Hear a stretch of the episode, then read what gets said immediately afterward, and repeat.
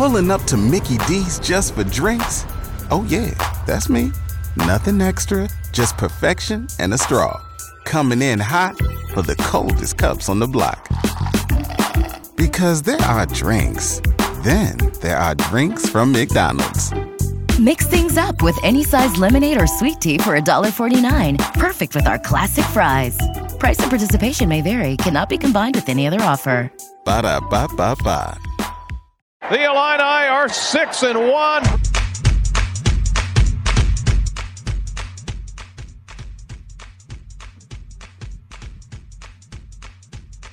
Well, here we are with a six and one Illini football team.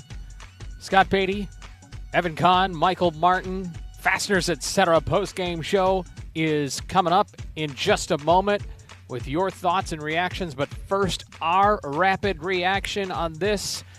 And I am not surprised that Illinois covered. I'm not surprised that Illinois won this football game. But when you zoom out, I'm a little surprised this team is six and one compared to what I thought coming into this season. I don't know if they're surprised, but this is something incredible that Illinois has put together, and this was another dominant performance in a lot of facets. Michael Martin. Well, I got to say that uh, I'm going to eat some crow. Uh, after the Indiana game, I uh, thought to myself, this is a game that we're going to regret losing when it comes to bowl eligibility. Well, I was wrong. It's a game that we're going to regret when it comes to Big Ten play and how big of a bowl we can get to. So uh, I'm just overall impressed with this type of team. Uh, those are good problems to have. I'm happy to eat that crow every day of the week. Um, just an overall team win. Have a have a few corrections here and there, but overall just dominated uh, both sides of the ball, and just very impressed by this win. Evan Kahn. Yeah, I, I think a, a, lot of Illini fans are, are eating crow just uh, essentially because uh, of what they've seen from Illinois football in the past, and today was not that. Illinois did not shoot themselves in the foot. They controlled the the tempo of the game. They controlled the the possession time of the game. I mean, just insane. Forty plus minutes of having the ball on offense, and, and, you can see that this team is is believing in everything that the, the coaching staff is is preaching, and you love to see it. I, I don't think anybody had Illinois at six and one at, at, this point, and if you did, I hope you put money on it, and, and we're we're going to keep riding the the rest of the way because I think all bets are off at this point. You know, but let, let's be real, guys. Don't get excited you, you can never, excited. you can't be excited about excited. wins. You've nope, only just nope. won three consecutive mm. conference games in Division Four. It doesn't no, matter. Five games in a row. Did, don't don't get too excited because they're only six and one. six and one. My goodness, was not a perfect game. There were mistakes, but Illinois responded again, and they are rolling into a bye week. We want to hear from you. Fasteners, etc. post game show. The fan line is 217 356 9397. Castle Heating and Cooling text line is 217 351 5357. Our rapid reaction is brought to you by Cozad Asset Management. For over 45 years, striving to serve financial needs and build lasting relationships with clients. You're up next on the Fasteners, etc. post game show.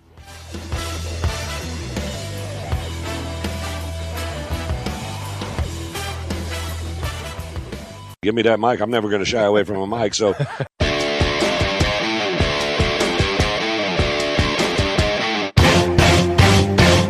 Fighting Illini game day coverage continues on your flagship home for Fighting Illini athletics. News Talk 1400 and 93.9 FM and Light Rock 97.5. Now it's your turn on the Fasteners Etc. post-game show. Fasteners Etc., your partner in inventory management. Call us with your thoughts 217 356 9397 or text us on the Castle Heating and Cooling text line 217 351 5357. Now, the Fasteners Etc. postgame show with your hosts Scott Beatty, Evan Kahn, and Michael Martin from the Gopher 40 after the first down. DeVito fakes to Brown. Now he's going to throw back to Brown. He's open. Wheel route. Got it. 20, 10, 5. Touchdown. 40 yards. Chase Brown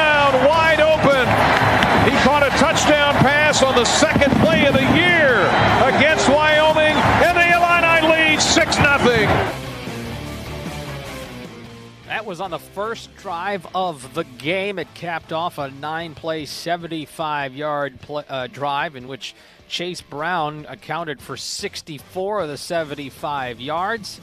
Illinois led 7 0. They eventually would trail 14 13 early in the third quarter, and then they score 13 more unanswered and win this football game 26 14. The Illini are 6 and 1. They are bowl eligible. They win on homecoming, and they're 3 and 1 in front in the Big Ten West. So glad to have you with us. I'm Scott Beatty along with Evan Kahn and Michael Martin. Fasteners, etc. post game show. Your turn to chime in 217 356 9397. Let's go to the phones. First up, it's our friend Benny in Champaign. Hey, Benny. Hey, Scott, how are you? Hello, Evan, and hello, Michael. I, I just I'm so proud to be wearing the orange and blue today, and I just want to say that Bret Bielema and this coaching staff have put the fight back into fighting Illini football. We are going bowling. I am so proud of this season and what we have accomplished today. Bret Bielema deserves to be the coach of the year. I am so proud and proud to be wearing the orange and blue. And I just have a compliment for PJ Fleck. I respect him as a person. I respect him as a coach. But today, the boat has been sank today. There's no rowing the boat today. And thank you for taking my call. We're going bowling. Go Illini! Well, Benny, I don't think we we could have said it better ourselves. Vibes are high in Champaign. Uh, enjoy this win, Benny. Um, and yes, the uh, the boat did get sunk uh, today. I saw plenty of after that uh, clinching uh, interception from Quan Martin. I saw a few players on the sideline uh, doing the Blake Hayes row, row, row your boat and break the oar across their their legs. So um, just a great overall team win, and uh, we're right. Well, I won't speak for everyone else, but I'm right there with you, Benny. I thought you were starting to, to start a, a nursery rhyme there, Michael. I, I know you're you're a, a, newly minted dad, but that that almost flowed perfectly together. 815 Texture says this Illinois team is allowing me to dream of what can be. I've not had this feeling in a very long time. This feels different than all the previous times they were good. It feels like it's sustainable, and the good days are back. 719 says, Great Illini win, solid game plan and execution on both sides of the ball. Oskee, wow, wow. And Paul in Seattle, goal Illini get well rested with a focus on another Illinois win in two weeks. We'll get more texts coming. Back to the phones. T Town is where we find Matt. Hey, Matt. How you doing? Doing great. You're on the air. What are your thoughts or questions? Well, uh, no questions. Illini are bowling. You're six and one. Should be seven and zero, oh, but I'm not going to get to that. Uh, he's kind of like the BTO back in turn overdrive, taking care of business, man. That's what they need to do, and they they got the job done. Go Illini. Were you at the game? Yeah. Yes, sir. How did you how how did you feel the the crowd was today compared to, to last Saturday night? Well, uh, I thought it was a kind of equal, but today just felt different because we're going bowling. You know, it, it just feels great. Absolutely. Hey, Matt, thanks for weighing in. Anything else? Oh, go Illini, and thank you for all you guys do. You guys are awesome. Thank you. Well, appreciate it very much. We're always especially we especially seem to do a good job after Illinois wins. I say we're really good at that. don't don't leave that open for interpretation. well, gentlemen, I will say this about our particular program: we have fielded some very very difficult losses, um, and um, you know, it, it's nice to have and some difficult wins. Yes, it's a very difficult wins. This, um, but this was not. This no. was not a difficult win whatsoever against the team that I, I'm pretty sure everybody had as the best team that Illinois has faced so far this yep, year. They were, and, and they imposed their will in, in, all three facets of the game. Yeah, uh, it was just a, an overall impressive win. Um, this was the best offense that we've probably faced. Uh, maybe not the best quarterback. Um, he, uh, I will update uh, the Tanner Morgan situation. He went down with a pretty uh, bad head injury uh, shortly, but overall, uh, just Mo Ibrahim, uh, Ibrahim just he's the real deal. maybe one of the best running backs we'll see until Michigan but um, this team handled business, and outside of a few mistakes, uh, they did a good job executing. Uh, and um, quick update on Tanner Morgan, the uh, Minnesota quarterback that went down um, with a head injury. Uh, he got taken to a local medical facility. They kept it vague. Um, we can all make our assumptions about which one that is, but uh, he's uh, we we've been told that he was alert, that his wife was with him, and that his mom was with him. Um, so I'm not sure if he'll end up making that trip back to Minneapolis to, today, but our thoughts and prayers are mm-hmm. with him because you, regardless of who's against, uh, who's wearing the other colored jersey on uh, on uh, on game day, you you don't want to see something like that. No. So um, we're, our thoughts and prayers are with him, and hoping he has a speedy recovery uh, and uh, can get back as soon as possible. But um, Looks like he took an arm to the head. Yeah. Uh, on the replay, it wasn't the first hit; it was the second one. Was not intentional, but no. it was kind of a casualty of football. Yep. So, um, but we're we'll we'll move on to uh, a few more texts and uh, maybe a caller, but um, uh, yeah, just an overall great team win, I gotta say. Two one seven says line up for the orange Kool Aid.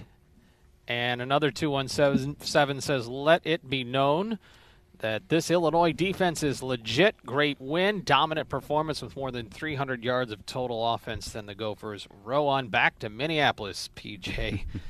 Bret Bielema now 9 and 0 in his lifetime against Wisconsin and 2 and 0 with Illinois. 11 and 0 if you count his time as a uh, defensive coordinator for Wisconsin. Yep. Look out when the man comes around. Uh, all right, time for our MX electrifying player of the game. Phone lines are open. You can jump in 217 356 9397. Castle Heating and Cooling text line is 217 351 5357. Our electrifying player of the game, MX Electric, wants to be your electrician when you're in need of electrical service for both residential and commercial projects. Call them at 359 7293 to schedule your project. And remember, relax. Call Max once again, we find ourselves in a position where we could go a number of directions, and I think the obvious candidates here are not wrong. I know where I'm voting, but I can't disagree with you. I think if you want to go a different direction. So, uh, Evan, why don't you go first? I'll give the most controversial take then in that case, and I'd give the player of the game to the man who rose from the dead and made the start and kept the offense going all day, and that's Tommy DeVito. Uh, he, he made some key fourth down passes that turned into points. He doesn't make those passes. Illinois doesn't get points. This game looks uh, very differently. I know Chase Brown continues to get 100 yards. When you put it in, in his belly 41 times in a game, I kind of hope that he gets there. But I, I, thought it was the pass play, the way that DeVito kept drives going. I, would give the player of the game to him. Michael Martin. I can't really, uh, I can't really argue with that. Um, uh, I would have to. I'll, I'm going to give some credit to Chase Brown. Um, I'm not sure where Scott was going to go with it, but 41 rushes for uh, a net of 180 yards, which is just absolutely bananas um, when it comes to a Big Ten workload. Um, we're dying for Josh McCray to come back, mm-hmm. and I, I keep I keep making a fool of myself because pre games with Lauren, I'll be like, "Oh, is it sustainable for him to get the ball that much?" He, other than the 41 uh, carries, I think he had 44 total touches today. Yeah, three catches. Uh, yeah, including one for a touchdown. So um, I'll give it to Chase just because he's been an absolute workhorse for this team. I'm going to split the baby here and, and, and give him co honors, but my, my, my leaning was Tommy DeVito. I thought this was one of the finest games that we've seen a quarterback have for Illinois in recent history. Certainly, Tommy DeVito's uh, for sure, and you add on the layer of. Uh, maybe he was a little gimpy. Maybe it was all uh, gamesmanship. But uh, Tommy DeVito uh, came back here, and I, to me, it didn't look like he could run 100%, but he made some throws today, and his receivers made some catches. And then, uh, you know, it's not a it's one thing to be uh, a really good running back. It's another thing to know they're going to have to rely on him, and and Chase Brown is just he's in he's sixth all time now in career yards for Illinois, and he just vaulted past a bunch of guys today with another performance like this. Uh, you know, it, it, to borrow a phrase from what we were doing a post game last year, it's like, well, do we give it again to Kofi Cockburn with another 20 and 10 performance? You know, but we, you can't you cannot overstate how good Chase Brown has been. But if he is in case he's feeling a little snubbed by sharing it, he's getting conversation about Heisman and the Doak Walker. So hopefully, hopefully that's consolation for Chase Brown if he doesn't get the sole possession of the MX electrifying player of the game on our post game show. We know the crowning achievement in all of college sports is the MX electrifying player of the game. So, as tough as it is, we will break it in half and we'll give it to the combo out of the backfield. From the Gopher 40 after the first down, DeVito fakes to Brown. Now he's going to throw back to Brown. He's open. Wheel route. Got it. 20, 10, 5. Touchdown. 40 yards. Chase Brown pass on the second play of the year against Wyoming, and the Illini lead 6 0. Great performance today by the Illini offense. All right, we've got phone lines to get to, and we've got more texts to get to. Illinois relishing a 26 to 14 victory over the Gophers. The Illini have won five in a row, and they're three and one in Big Ten play. And we are back with you after this. The conversation about today's game continues on the Fasteners Etc. post-game show. Join in by calling the First State Bank Illini fan line 217-356-9397 or text us on the Castle Heating and Cooling text line 217-351-5357. Here comes the rush and a delayed handoff. Morgan hit as he throws. Heaves it up for grabs. It is intercepted, I think. Is it? Yes, it is by Illinois. Boy, that was up for grabs. Somebody got it. Was it Kendall Smith? Again, Kendall Smith. Kendall Smith. Three interceptions on the day for the Illini secondary. Kendall Smith with his Big Ten leading fourth of the season. Quan Martin with a heck of a play in the fourth quarter, late in the ball game to get one, and then the final one of the game from Sidney Brown to seal it. Illinois wins 26-14 over the Minnesota Golden Gophers. Scott, Evan, and Michael here with you from our Champaign Studios and Memorial Stadium. And we head back to the phones, 217-356-9397. Paul is all the way in Seattle. Hello, Paul. You're on with us. Hey guys, hi from Smoky, Seattle. Hey, um, don't feel so bad about eating crow. I equally had predicted Illinois being five and seven for the season, so I'm pleasantly eating a big helping of crow. And I'd like to say that if we uh, knock off Purdue, I'll book my flight to the Big Ten championship game in Indianapolis. All right. Well, it, it's a very nice airport. Yep, yep. Indianapolis Can't argue is a with great that. airport. I, I say this so. Not a, not a bad city either. We saw a texter, Paul, say, uh, "Paul, uh, uh, that I'm eating crow and it's delicious." Yep. Your big helping. Thanks, Yeah. guys. All right, yeah, you cannot by any stretch rule out Indianapolis right now. By far and away was not expected. Uh, I'd raise my hand that, that I, I wasn't even planning for it, but right now, Illinois in the driver's seat for it. We keep it up here on the phones. Alan's in Montrose. Hey, Alan. Well, guys, before the season started, Steve Kelly and Lauren Tate asked me my prediction what our record would be. I said, well, if we have good quarterback play, whether it's DeVito or Sitkowski, we could possibly win eight games. And if we don't have good quarterback play, probably just four games. Well, they kind of poo-pooed me on the uh, eight-win situation, but turns out I may be wrong on either end. it's quite possible we may win more than eight games. Well, we were talking, and and it's been so long ago, but I think Vegas had the over under at like three and a half. Four and I a thought it was half. Four and a half. Four and a half. Okay, so now they've beat that in the middle of October once again. So even the people who make money off of these kinds of things didn't see this coming. Well, as good as our defense has turned out to be, and as good as Chase Brown has turned out to be, DeVito is kind of making this a complete team, in my opinion. He's getting better and better. Uh, 25 for 30 uh, 25 for 32 with zero interceptions. Um, and you know for let's see 252 yards. Yeah i would i think that's a, a fair assessment alan. Um, he he he definitely could be the the difference here Well, and I've said that for years. That's why the Big Ten lags behind everywhere, is because the quarterback play just isn't there. It's not the way that most teams are, designed to operate when it comes to the Big Ten. I, mean, look around. If Tanner Morgan wasn't here, you, you see why PJ Fleck was very worried about his quarterback there, his sixth year quarterback, because there's just not a whole lot of quarterbacks to go around in this conference. And when you get somebody legit like a Tommy DeVito, it just completely transforms the team. There's no other position like it in the world of sports. The quarterback is everything, and, and DeVito is keeping this offense running. But anyway, Alan, thanks for the call. Maybe Vegas ought to check in with you next time when they set their over unders. Let's go to Richmond, Kentucky, and we find Steve in Kentucky. Hey, Steve, you're on the Fasteners Etc. postgame show.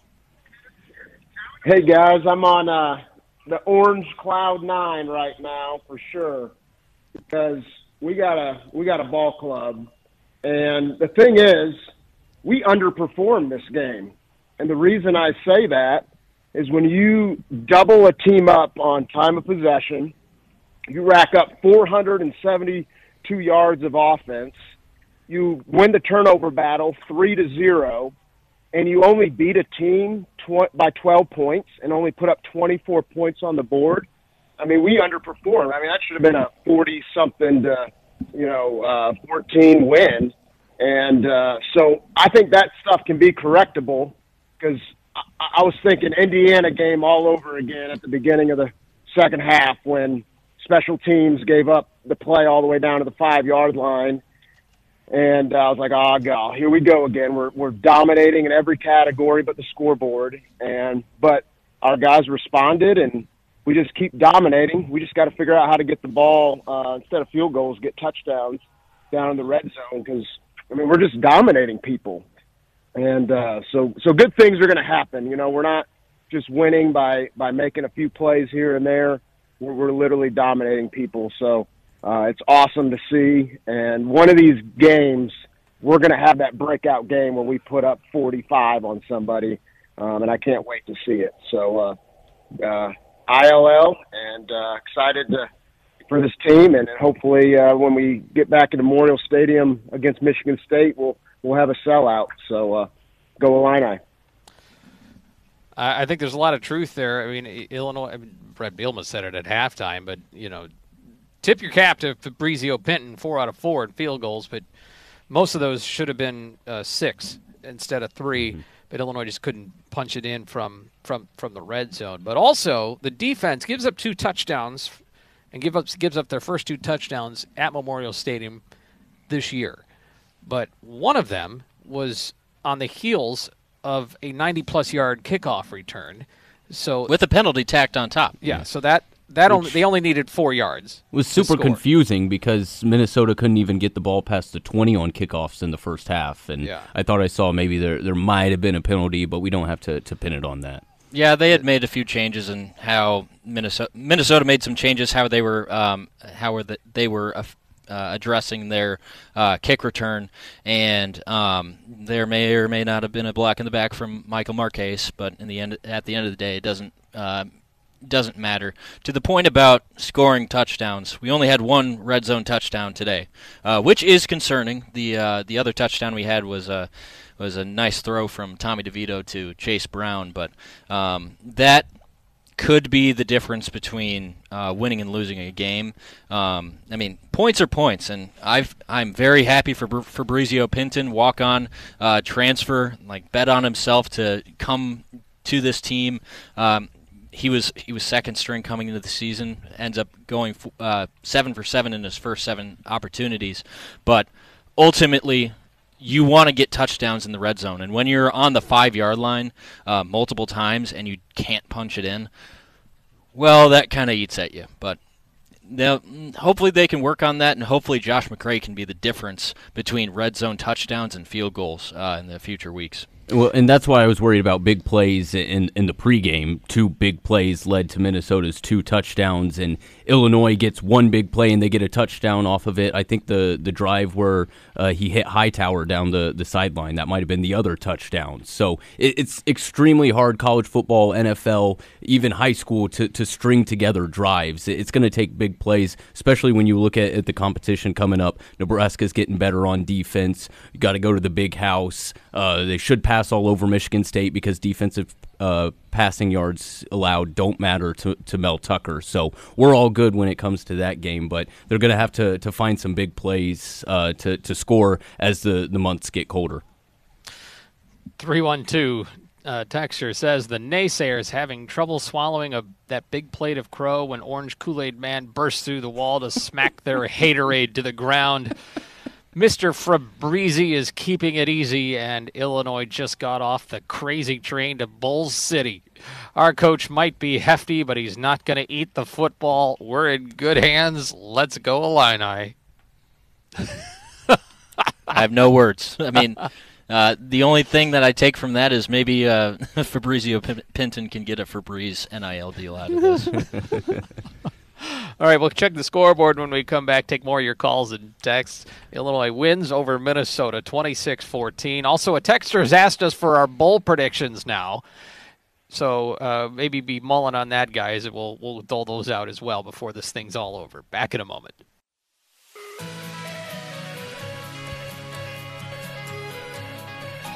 So is that going to bring Chase Brown's carry load down from 41 to like 35? I saw I mean, what was it in the first half? He had well over 20 carries, and I was like, "There's no way he's not gonna not get to 40 if that makes sense." Well, yeah, because entering the fourth quarter, it looked like I think he was about 25, and I thought, "Oh man, uh, if this guy's on a pitch count, what are they going to do?" uh, and I, I, from a stat standpoint, you know, do you worry that is his hundred yard streak in jeopardy if Josh McCray's good to go? But from a health and let's go win football game standpoint, I think he'd be happy if Josh McCray carried it 40 times once in a while, don't you think?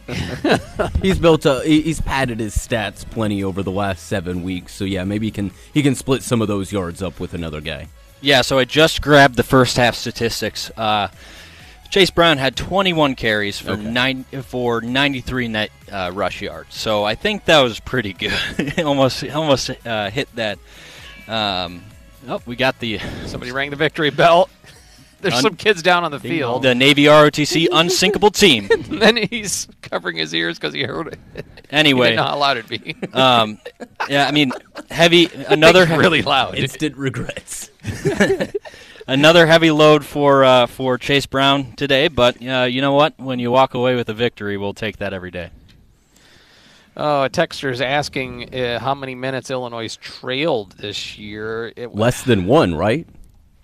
Yeah, they they trail obviously at the end of Indiana game. Oh well, I guess they trailed minute. for a little bit in this one when yeah. they were down 14-13. Yeah, that that lasted from uh, uh, Uh, about three ish minutes. so, so, so four, about four, four minutes, minutes all year, year, Illinois has been in the lead or tied in a game, all but four minutes. Well, the naysayers are going to say, "Well, have you really played anyone? Minnesota could could have had a fraudulent non-conference schedule. I'm Michigan fine. State was bad. I am fine with the Big Ten West is not that good take. I I, I think that's a, legitimate outlook uh, based on where other programs are across the country. But if you're an Illinois fan, are you can you really be upset at six and one? No, no, we we've said it time and again. I mean, college sports are, are, very fickle. Teams lose games all the time for just random reasons, and and you have to go out and you have to win football games. Sometimes teams will give them to you, but the majority of these games, Illinois has gone out and they've won them. And even in years where Illinois is down, they've played lesser competitions, and that doesn't happen. I mean, they're just taking care of business. I, am just saying, you, you know, well, it's not like you're playing in the SEC. Well, okay, but they're not. They're winning the games that they're on their schedule. Mm-hmm. yeah, w- what are you supposed so, to do? Well, I yeah. uh, well, we didn't blow a, them. If you've got a problem with six and one, that's fine. I, we, I'm not here to tell you what emotions to have, but I'm still telling you that Illinois is playing well. My only concern with the six and one stat is that everyone's talking about for the first time since 2011. They're six and one, uh, and a lot of people have been comparing this defense to the 2011 uh, team. But that year did not end particularly well, so I want to get past that uh, as yeah. soon as possible. I want to get that seventh win as soon as possible to get that monkey off our back, so we can really say that this is something new, um, and just get past it. yeah, I, I, understand because yes, that that team started six and zero oh and finished six and six in the regular season and Ron Zook lost his job. I don't think that's going to happen. I think Illinois will be an underdog only in one game from here on out. I would think, and that would be uh, Michigan.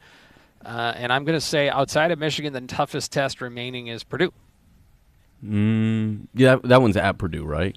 No, no that's here. it's home. No, it's at home. I, I, we'll, we'll see what happens tonight against between Nebraska and Purdue. I, I know we love to hate on Nebraska on this show. It's almost like a, a hobby of ours, but it's not easy to go into Nebraska with 95,000 yelling fans because that will be the toughest environment that Illinois has seen this year.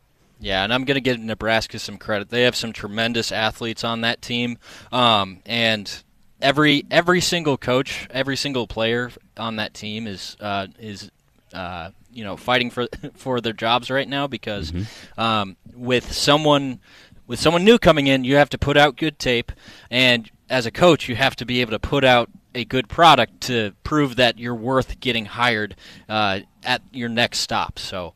Um, it'll be interesting to see. Uh, I think that Nebraska is going to could sneak up on Purdue, but their their Big Ten win uh, from last week was against Rutgers, so you got to take it with a grain of salt. I did talk to one of the uh, Minnesota media people, and they just felt like Nebraska's big issues they just don't tackle. They don't tackle well, and maybe since they've uh, gotten rid of their defensive coordinator and the whole coaching staff switch, uh, maybe they're starting to work on those fundamentals. And um, I still think Illinois is the superior team, but. Mm-hmm.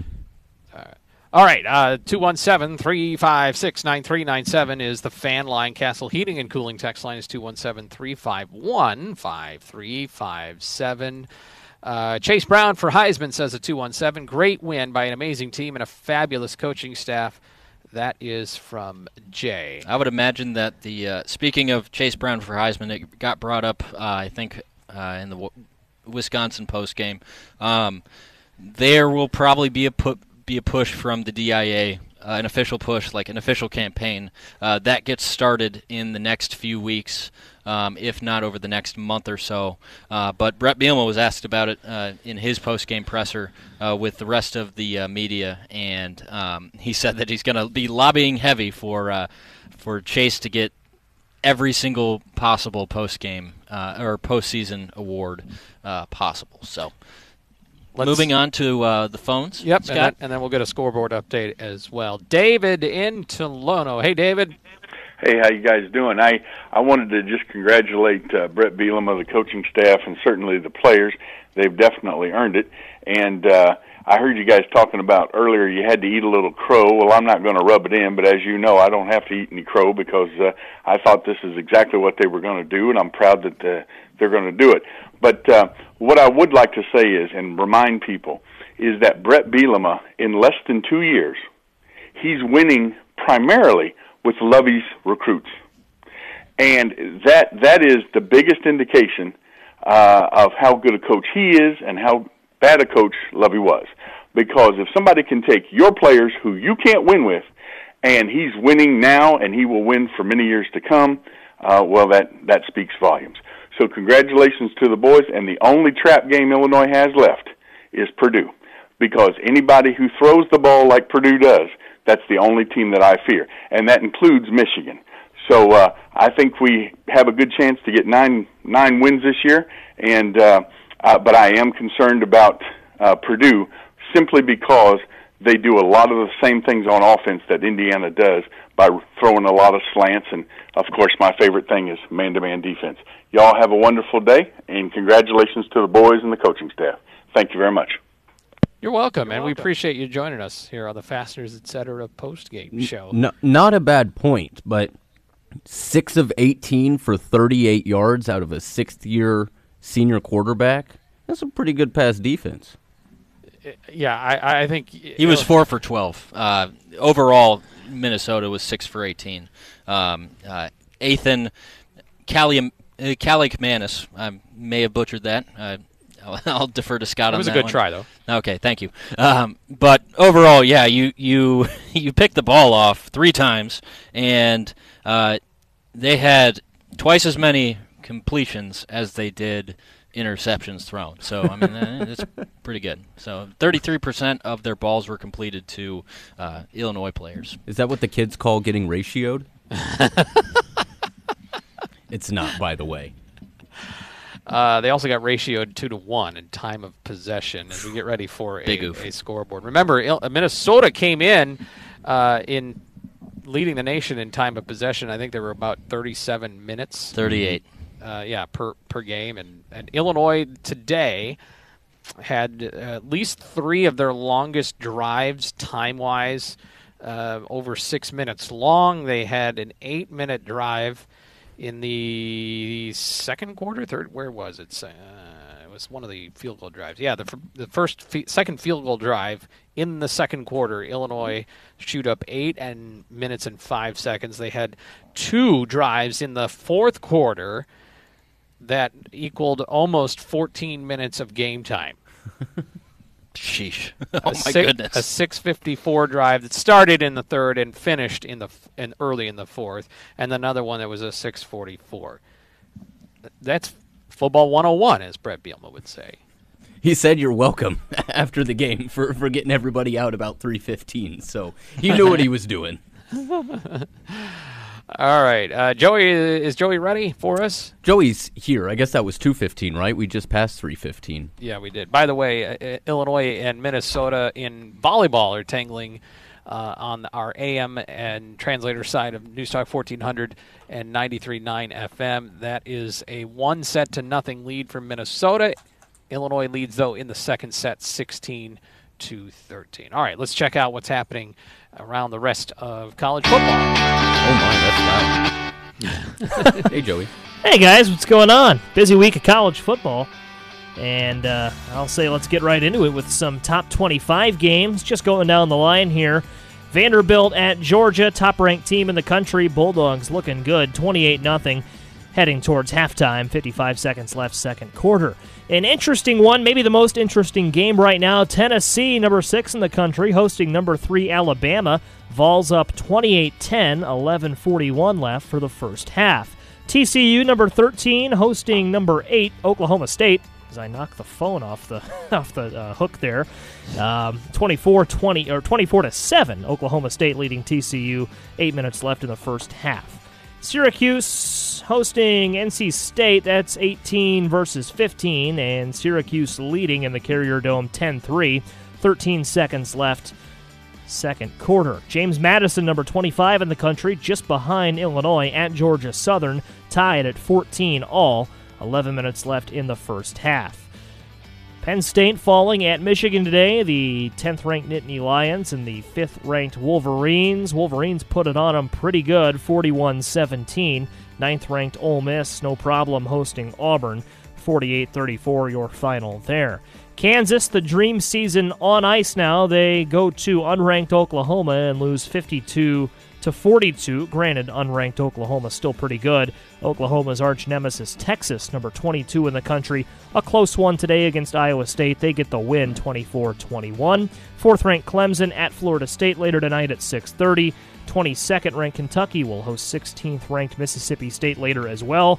20th ranked Utah hosts 7th ranked USC, a big one in the Pac 12. Take a look at some Big Ten games now. Going down the line, unranked battle Indiana and Maryland. Maryland at Indiana, leading 14 10, five minutes to halftime. Michigan State and Wisconsin 7 all. Second quarter just began there. As we go to Purdue, West Lafayette, they'll host Nebraska later tonight. Also, a busy night of Major League Baseball action, a busy afternoon as well. and I'll get you those scores here to wrap things up. If I can track them down, I can tell you the Phillies are leading the Braves 7 3, middle of the seventh inning. And later today, The Guardians will host the Yankees, Padres will host the Dodgers, and the Mariners and Astros right now scoreless in the top of the third. All of those are divisional series matchups, so it's getting to be that time of year. College football heating up. You got the uh, MLB postseason, some high school games too. They're hurtling down the stretch. Eighth week of the IHSA season. Good time to be a sports fan right now. Indeed. Joey, appreciate it very much. Fasteners, etc. post game show rolling along. Light Rock 97.5. WHMS Champaign Urbana. We'll get to Tony on the phone lines and anyone else that wants to hop in, text or phones. Right after this, we'll continue on the Fasteners Etc. postgame show. It's the Fasteners Etc. postgame show. You can weigh in on today's game by calling the First State Bank Illini fan line 217 356 9397 or texting the Castle Heating and Cooling text line 217 351 5357.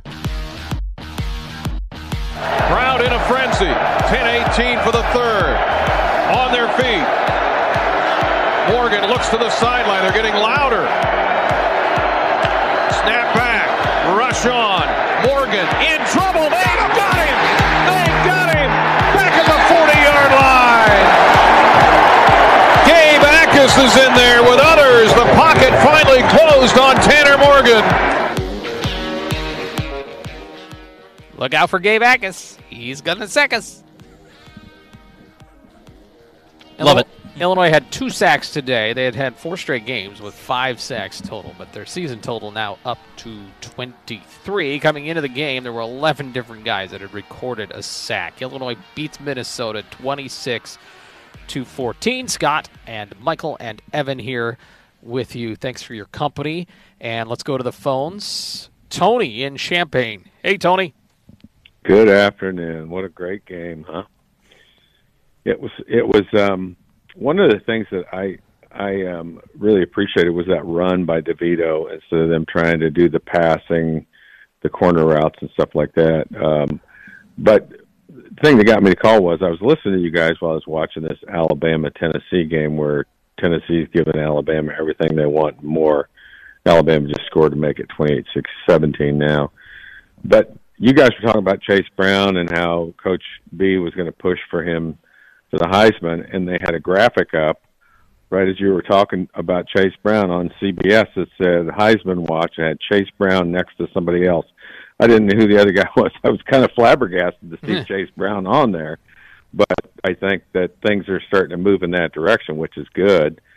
Um, but, you know what a what a player that guy is, and you know the the defense. I feel like that. Um, I agreed with Dave. You got to you got to be able to score. I think it was Dave from Tolono or Tuscola or wherever, but um, you got you got to be able to score. But if you think about it, Minnesota has one of well, maybe not after today, but top three defense in the country. Iowa the same thing. Um, Illinois had trouble scoring against Indiana, but after that, they they seem to have remedied that until they play a team with really good defense down in the red zone, and hopefully they'll figure out how to remedy that. But um, yeah, Chase Brown is on CBS. His face was on CBS during the Alabama game. Yeah, I don't know. Maybe Chase Brown needs to change to Canadian football so that they just they have a deeper end zone or something to work with, or just you know try to score from the ten or something instead of the five when they're at the. I don't know what. And to me, here's the interesting thing: it's not a red zone issue, but maybe it translates. It was the Yeah. fourth down call, um, I, and it it extended a drive. I think the drive ended up as a field goal anyway. But Illinois lined up in shotgun on a fourth and I think it was medium. And what they did was hand it off. But Chase Brown, because he could accelerate and find his spot, they could convert the fourth down. Whereas when they're um, in these other short yardage situations, they go to s- certain things that just haven't worked for one reason or another. And you know, Well, the Vito and- fake out was was great, but some of the other stuff just isn't working. And I don't know if it's something in the playbook that that isn't there yet, or you know, it, it's harder than it looks in a red zone because the field is short and everybody's stacked up and there's a lot more traffic in there. but you have to be able to convert. Uh, otherwise, what's the point of driving 80 yards only to just get three points? Well, and I also, uh, you know, you think about we've I, I've heard a lot of calls, people calling to get tight ends involved in the game and stuff like that. Well, I, are they giving uh, the protection and blocking? Are they, is that what they're in there for? Because it seems like our tight ends are just you know fingertips away from making big plays. You know, in the passing game, either that or they just don't have the foot speed. But um, one of the things I do like, you mentioned that I I I, I thought it was great that Fleck kept using his timeouts before halftime to try to make Illinois kick a field goal in the windy end, and the whole time Coach B was going to go for the go for it on fourth down anyway, so it didn't matter. And that's one of the things I like about this coaching staff. They had confidence in their running game, and when it's fourth down, they're going to go for it, and I think that's great. I mean, Lovie Smith would have just kicked it to the. I respect Lovie Smith. He took the Bears to the Super Bowl. I don't want to denigrate the guy, but you would know on on fourth down he was just going to punt it, whether it was fourth and one, fourth and inches, because that's kind of a pro move that he got used to in the pro. He's a pro coach; he's not a college coach. Yep. But I did, I do like to going for it on fourth and down. Sometimes they're not going to get it, but it seems like the higher percentage of times they're getting it. If they're a four down team, and that makes it a lot more enjoyable because you know Chase Brown's back there and he can get that with with that blocking. He can get that first down. Well, I think historically teams are more successful on fourth down than not. We're, we're just so stuck in the, the 1920s, yeah. and you've just got to punt it on fourth down because we used to punt it on third down. Yeah, I, I'm I'm all in for the aggressive offensive play.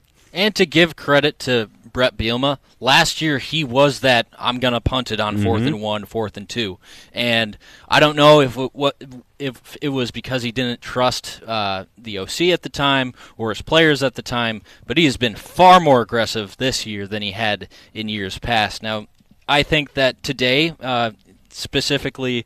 Um, at the end of the first quarter, when uh, it was a potential field goal uh, situation, and uh, PJ Fleck was trying to ice out the clock to uh, to be able to force that uh, field goal in the the windiness. I think that maybe we didn't trust Fabrizio in that particular moment, but ultimately he went for it on fourth down, and you could if you were at the game, you could definitely tell that the fans were like. We're, we're doing this again. We're going for it on fourth down again. Oh boy, uh, this is new. Um, so I think that the aggressiveness is there is going to be important moving forward because when you play and we talked about it last year when you play to not lose versus when you play to win those are two different animals. Mm-hmm. and we're definitely playing to win right now.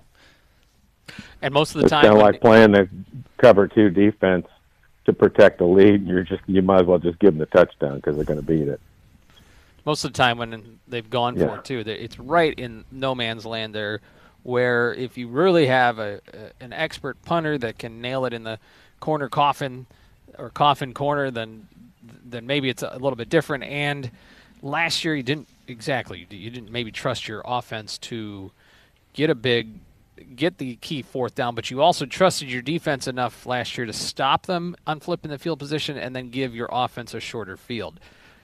This time yeah, you, feel like you got yeah, last year. Yeah, this time you feel like you have more offense and more options, so why not? And you feel like it's not your only opportunity to get back into this. Hey, thanks, Tony. We really do appreciate it. Right. It's our keys to the Great game now. Yep, appreciate it. Thanks you, uh, thanks to you. And it's our keys to the game now, and they're brought to you by Hickory Point Bank with roots right here in Champaign Urbana. Hickory Point Bank invested. Also by Game Day Spirit, the best selection of University of Illinois apparel, and by Rudy Wealth Management, a family owned wealth management firm that strives to help their clients achieve their retirement goals. Keys to the game? Uh, I, I, think it's super simple and, and maybe kind of obvious, but I'm going to say the, the key was the takeaways. Just right there on that first drive, Illinois marches down, it scores. Minnesota gets the ball, they're marching down, but then you get the INT. That flips it. Illinois gets the ball back, they kick a field goal, go up by two scores, and then you're playing with house money, right? You control the tempo, you control the, the pace of the game from, from there out, and, and then you get the, the INT when they get the ball back down down nine, and then you get another INT. So I'm going with the takeaways from the defense. I was, just, I mean, you touched on it, but just controlling the tempo of the game, not letting Minnesota play the type of game that they wanted, and that definitely shows in the time, uh, the disparity of the time of possession. Um, you didn't let them get any real momentum uh, offensively. Uh, you kept pushing them back on defense. Um, so you, you you you dictated the the tempo of the game, and ultimately, I think that was the difference. I mentioned special teams at the beginning of the game, and I agree with both of you guys. That, but uh, special teams here was a factor both positively and negatively. Who knows what would have happened if you don't give up the big kickoff return that set up a very quick and short touchdown. And Fabrizio Pinton goes four for four, doing what he's asked to do.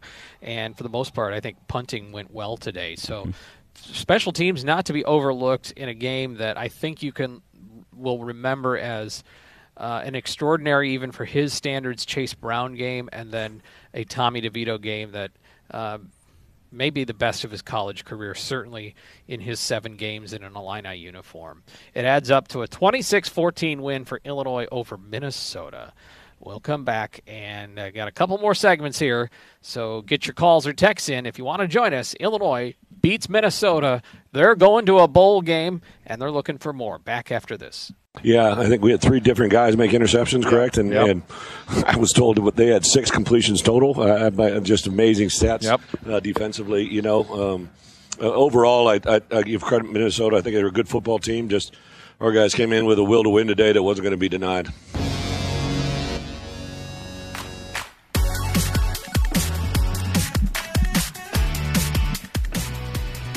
A lot of folks still hanging around outside Memorial Stadium. Uh, picture from Illini HQ on the on their Twitter, taken by Scott Ritchie, shows there's a, a lot still going on as folks are enjoying a a, a sunny and uh nice fall day, but b a big win for Illinois over Minnesota. I, every every game that has come up here on the schedule so far, except for Chattanooga, in my mind, and Wyoming, and every game except those two, I've gone, ah, can Illinois win this game? I think so, but I'm not sure.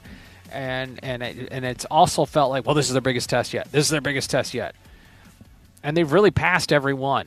Uh, s- sometimes with A's, sometimes with B's, maybe a C plus. I don't know, but Illinois has met every moment, and now the psychology I think of a team that will probably walk on the field every time believing they're going to win is is huge, and and that's sometimes how you get where where things can snowball. And now you look at what you thought.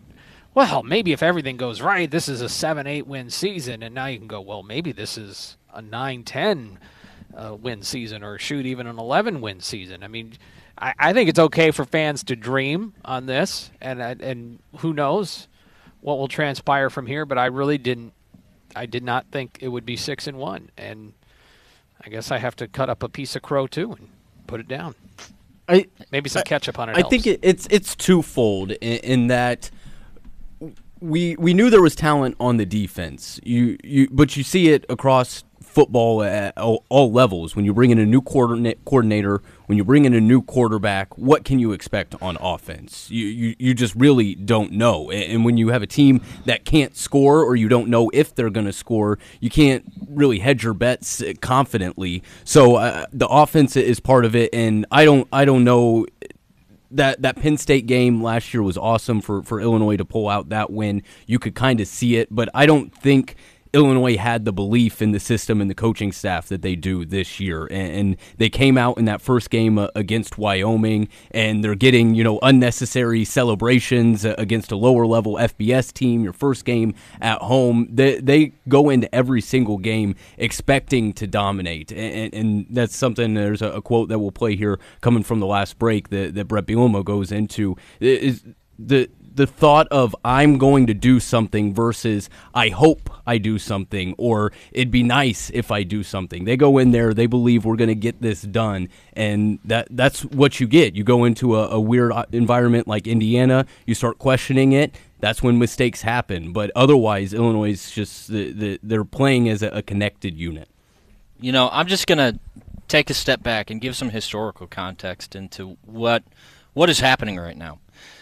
Coach Bielema is the is in his second season. He is the earliest qual- uh, coach to uh, have his team qualify for a bowl game since Lou Tepper in his first year in 1992. Who took That over was for before- a bowl team, right?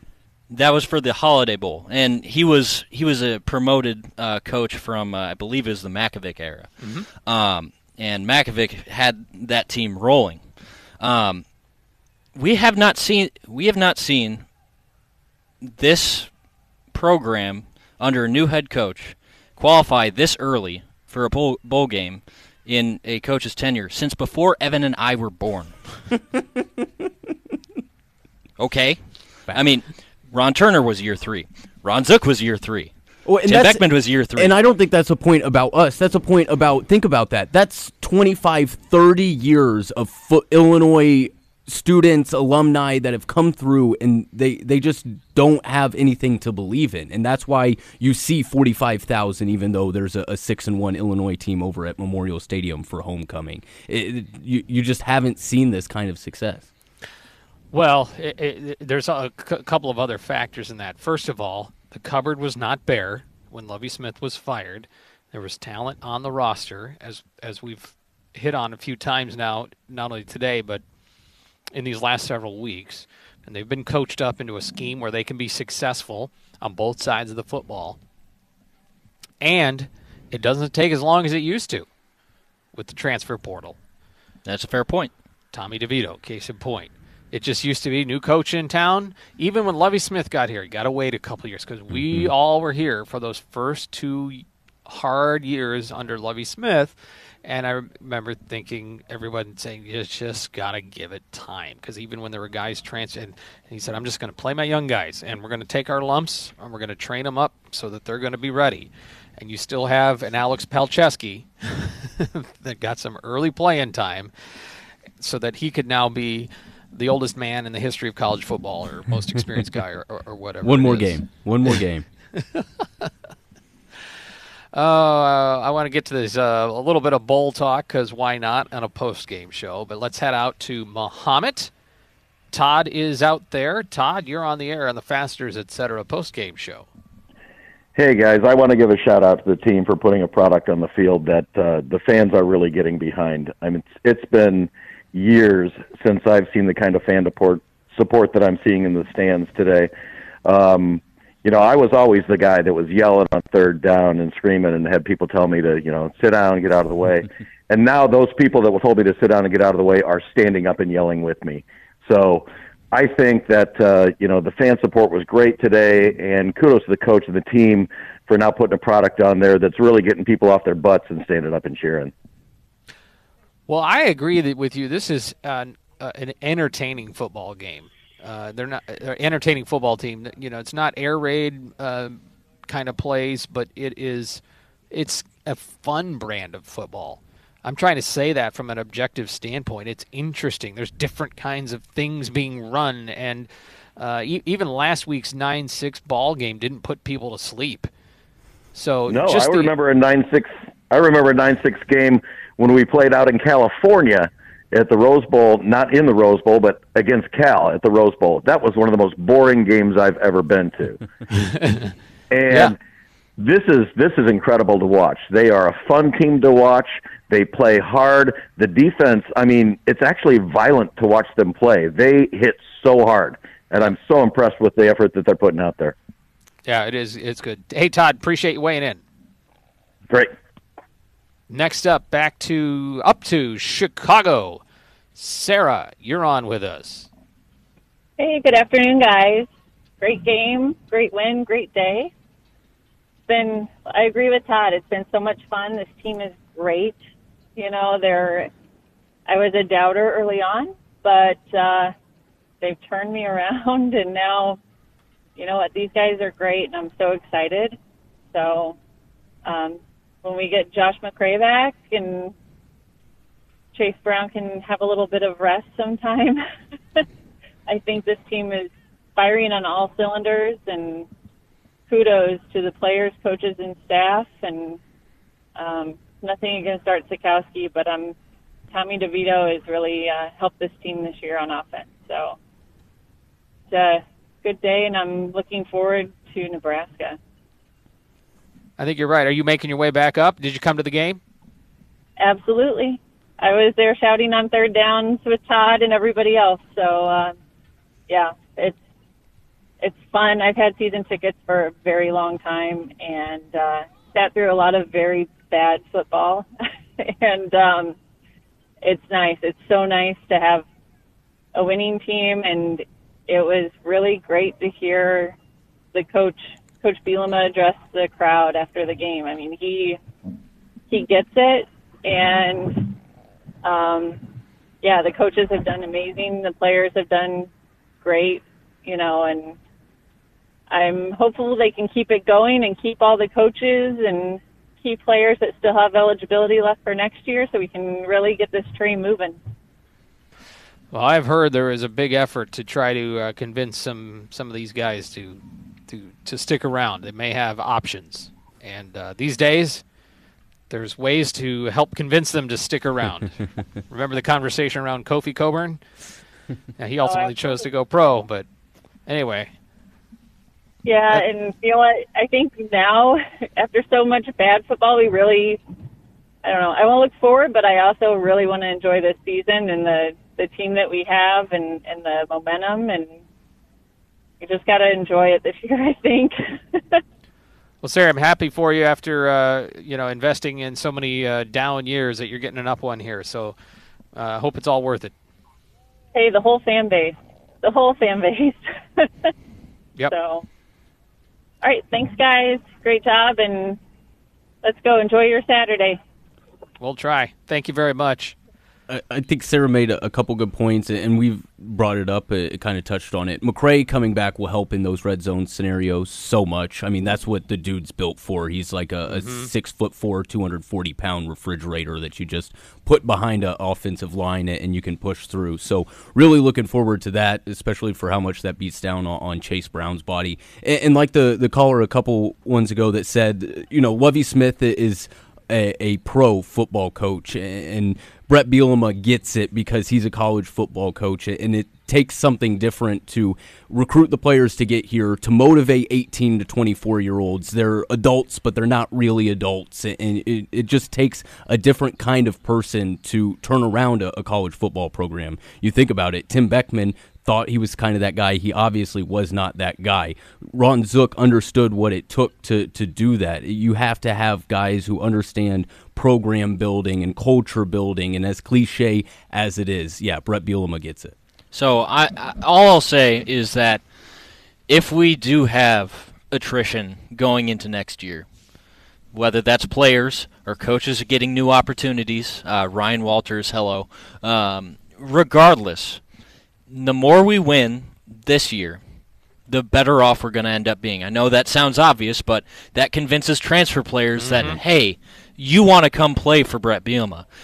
High school players, hey, you want to come play for Bre- Bret Bielema. Coaches, you want to come work for Bret Bielema because he's going to develop you. He's going to tell you everything you need to know about how to build, coach, and build a program, and then send you off your merry way. Um, now, I want. Do I want Coach Walters to get a head coaching job somewhere? Sure. Yes. He's a great dude. He deserves it. He's earned all of that. But selfishly, he's done a very, very good job here. And I would like, you know, I'd like to see him stick around. But uh, ultimately, when you have success, there is going to be attrition because of that success. So, if we can be more successful, we can actually we can replace that attrition. So, um, I'm excited. Ab- I mean, I've said it a million times. I'm excited about what this program really has uh, the capability of doing, and I just want to see it be sustainable. And I think all the fans want to. A few things here on the text line. Uh, appreciate everyone calling too. Uh, how does a coach accept or decline a penalty? Is it done verbally or with a hand signal? Uh, the the coach, uh, I believe, relays it to the side judge, who then sends a hand signal to to the head referee. And actually, today, when Illinois rightfully uh, rightly declined a penalty uh, late in the game, the signal had been relayed in for whatever reason. The referee didn't pick it up, and then came back and said, Illinois has changed its mind. I, I don't think Illinois changed its mind. I think Illinois declined it from the get go. They just didn't see it. uh, but they got it right. And to to your point on that, sometimes there are just blatantly obvious things Well, that the referees don't even check with. Right, But like if you if you set the penalty, the touchdown doesn't stand. You know, like they just know. I think that that was the same buffoon crew that we had in Indiana, so it makes sense. Uh, Six one seven says, "Do you think Daniel Barker regrets leaving Illinois to go to Michigan State? He would have thrived in Barry Lunney's offense. He might. He might. Uh, big time players though, got to make big time plays." And two one seven says. that tight end room has gotten crowded with Tip Reiman and uh, and Luke Ford uh, and Michael Marchese. So um, I I don't think it was a matter of him seeing the writing on the wall because he's I mean he's the leading uh, touchdown uh, receiver for amongst tight ends in the history of uh, Illinois football. But I mean guys make choices and. he wasn't getting thrown the ball enough. Yeah, and Michigan Michigan State uh, was coming off a very good year under Mel Tucker, so he made a business decision, and um, you can, if you're in that situation, you can't regret that because you'll just continually kick himself. Uh, I'm thankful for what Daniel did for the program, uh, but ultimately, I think that's going to be an interesting matchup uh, once Michigan State comes to town because I know that uh, the way that this defense approaches the game, um, there may be some there may be some not extracurriculars, but uh, some friendly banter and letting him know maybe you shouldn't have transferred away. But uh, he's a good dude. He's a good player. Um, he's he earned he had the right to transfer and he did, and that's college football now. You, you you guys are mentioning too, as was the caller, not trying to look ahead too far, but enjoy this year, but whatever for next year. Not only does winning this year help recruiting and the transfer portal, but there's one other thing that's now the layer, and Bret Bielema keeps slipping it in, NIL, and I kind of hinted too. There is uh, uh, efforts afoot to try to convince players to stay, and there's always efforts too to say when you come here, it's no longer just about the opportunity to win, but it's about the opportunity uh, to help yourself a little bit in in in the pocketbook. Um, okay, and then a couple of people asking what Bret Bielema said today on Mike. Honestly, couldn't hear it. Um, I think he was just. Ha- uh, he, thank you for coming out. Yeah. Um, we appreciate your support. Um, I think he may have mentioned something along the lines of "This is the start of something great," um, and I know he ended it with a with a an ILL, and uh, the the fans definitely let him know I and I. Texture says we've talked about second half adjustments, but here's another prime example of Illinois making defensive adjustments and the offense making great adjustments as well. We've got a cu- we've got a ball club. Come and support the orange and blue. And Bruce in Houston says DeVito showed toughness playing through injury this week. He's the leader we needed. Also, regular going for it on fourth down. It's not making me hide my eyes anymore. So there you go. All right, finally, when we come back, let's all weigh in with our all important predictions on a bowl game because we've had several texters ask us for our outlook on that. That'll be our final segment on the Fasteners Etc. postgame show. I get it. I, I think on, on the outside world they'll think of that, right? But I, I tell you, Wednesday morning practice, I, I saw these guys come out and, and have an attitude and a chip to them at practice. Uh, and then Thursday was our first day outside because Tuesday, Wednesday there was some lightning and rain. Um, and Thursday, I, I almost had one of those moments where I was going to call everybody up and say, "Hey, let's get our business together." And and for whatever reason, they just took off and played as clean as they've been all year. I I, I don't think this group is about uh, you know the outside noise. We kind of we, we've been referring to ourselves. Uh, Kind of, you know, lions don't listen to sheep, right? Like we just kind of feel like we're out in front of it. Uh, very aggressive group, very confident group. You know, I learned this phrase a long time ago, right? It's really easy to get people to do something they believe they can do. It's really hard to get people to do to do something they don't think they can, right? And I think this group falls in that first part that they really expect to have success. Um, they all, they expect it. They go out and do it, and, and they know the keys and the pieces of the puzzle to make it happen.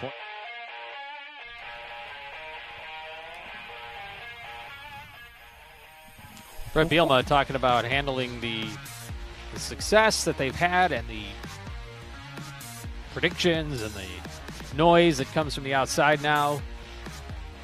You're grinning ear to ear, Evan. Uh, Says uh, I don't know oh, his you're, 1st you're name. thinking, you're either you're either grinning about a comment, or you're grinning about baseball. I'm Those grinning- 2 I'm- things that you grin, make you grin. I'm grinning that. about baseball because uh, Dominguez, the closer for the Phillies, after he got strike three swinging, he, he does the little sleeping motion to the batter. Oh, man.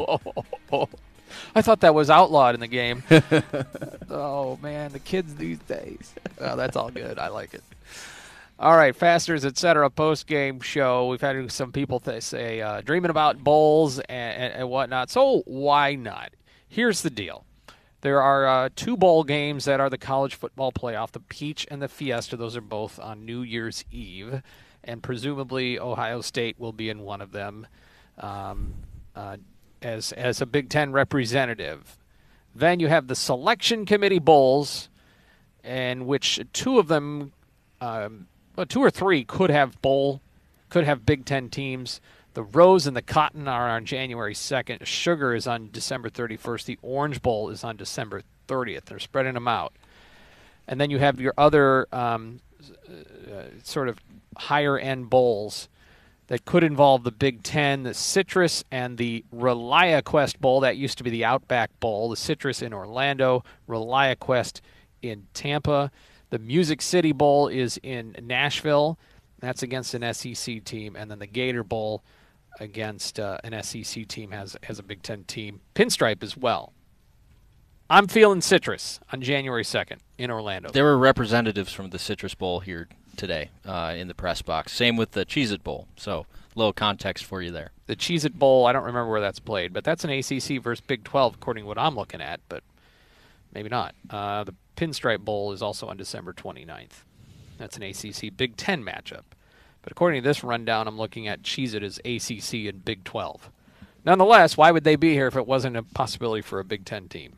I, I thought I found my calling, but could you imagine being a, a bowl game scout? You know, what what do you do for a living? Eh, I scout bowl games. You know, Scout And- teams that I want Yeah, have. yeah, Yeah, what, what kind of a, a job is that? No, Joey, Joey and I were kind of breaking it down. Uh, essentially, you've got to you've got to run the table, including beat Ohio State or whoever comes out of the East in the Big Ten championship to end up in the college football playoff. Outside of that, the bowl games really don't matter.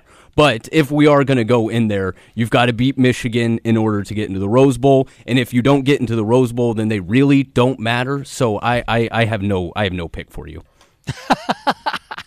they don't right right. Am I am I out? They're- am, they am are I out of line? they are to an extent they are exhibition games. Yeah. No bonuses except for like a swag bag, you know, like or Cheez-Its or or or, Or or a bath and mayo. yeah. no lord. Um, I I will say that I think I think just from the the fan perspective, in an odd way, would would the fans love to go to the college football playoff? Sure, absolutely, they would. Um, but I think that from just an excitement uh, standpoint, the Rose Bowl seems like it would get more people there because it's like it. I mean, it's the granddaddy of them all. Um, everybody, we've been to the Rose Bowl, I think, twice in the last seventy years. Um, and may, maybe three times. Excuse me. Well, I, I, I but, but I, I, I'm, I, I- I'm just saying historical Yeah, yeah, context. yeah, yeah. Rose Bowl just means a lot. Uh, that being said, I think that there's a strong chance we end up at, depending on how things go. If we don't go 10 and, uh, 11 and two or 10 and three, um, we're we could go. I, I know. I we know. could go 10 and three and I just know. be like, all right, well that kind of makes sense. Um, Should have been should have been eleven and two. You could say that. I think that if you do go ten and three, you do end up go, going to the Rose Bowl. Um, but I think that just from a sheer scheduling perspective, So you're saying ten and two in the regular season, and then lose in the in the in the Big Ten championship. in theory, yes. Um, but I think Citrus or Music City Bowl, just because, relatively speaking, Nashville is not a difficult drive to make uh, for the fan base, uh, especially uh, amongst Central Illinoisans. Um, that's a it's a six hour drive, and if you're from Chicago, it's a an eight nine hour drive, which isn't great Through but scenic cornfields. There are worse things that have could be done. corn. Uh, but wouldn't you? Okay, in the, in the, in that scenario, Illinois goes ten and three, and let's say the only other loss before the championship game is Michigan, and let's say Michigan's only loss is Ohio State, and then so Michigan misses out on Indy, but their one loss is Ohio State. I think Michigan goes to the Rose Bowl. Oh, yeah. most definitely. But there is a there is a context in which both Michigan and Ohio State make the college football playoff. Just if they continue to play the way that they have, and then um, they they play a close game at the end of the at the end of the year. I, I mean, Ala- right with the projections we're looking at right now have both Alabama and Georgia. Yeah, this is coming there's, in today, There's yeah. there's precedence. TV Um, TV would love to put an undefeated USC in there. And if Alabama loses today, maybe they somehow miss out. Then you have to deal with Tennessee, but that's neither here nor there. All right. So Bull talk. So you're calling Rose? is that what you're saying? no, I don't have a baby on the way, so I'm not going to name my child Rose. Uh, but uh, I, I don't know. I think Citrus. Uh, I, I would be happy with any eight and four, nine and three, uh, ten and three bowl game. Whether that's Citrus, uh, cheese it. I don't care. I just want to go to a It- it- good bowl game, nice and warm. A non-Detroit bowl. Hey, if if we can just go to the Rose, if we can go to the Rose Bowl, I'm down for it. That's all I'm saying. All right. I think we'll leave it at that. There we go. There's our, our projections. I'm going with Citrus. Uh, that's what I'm. College football playoff or bust, baby. Citrus or music. Evan's like, we're going to not play unless it is the CFP. We've had a good day. We appreciate everyone that's been a part of our coverage from start to finish. Ed Bond's our engineer. Joey Wright has been uh, screening and contributing on scoreboards and uh, doing a lot of social media coverage today as well. My partners are Evan Kahn and Michael Martin. I'm Scott Beatty. Our general manager is Grant Thompson. And Illinois has defeated Minnesota 26 to 14. Illinois six wins and one loss now on the season. No show, no game next Saturday. We'll talk to you in two Saturdays. Illinois against Nebraska. Kickoff time to be determined, just like the bowl location. Have a great rest of your weekend, everybody. Enjoy a week off as well. We appreciate you being with us. So long.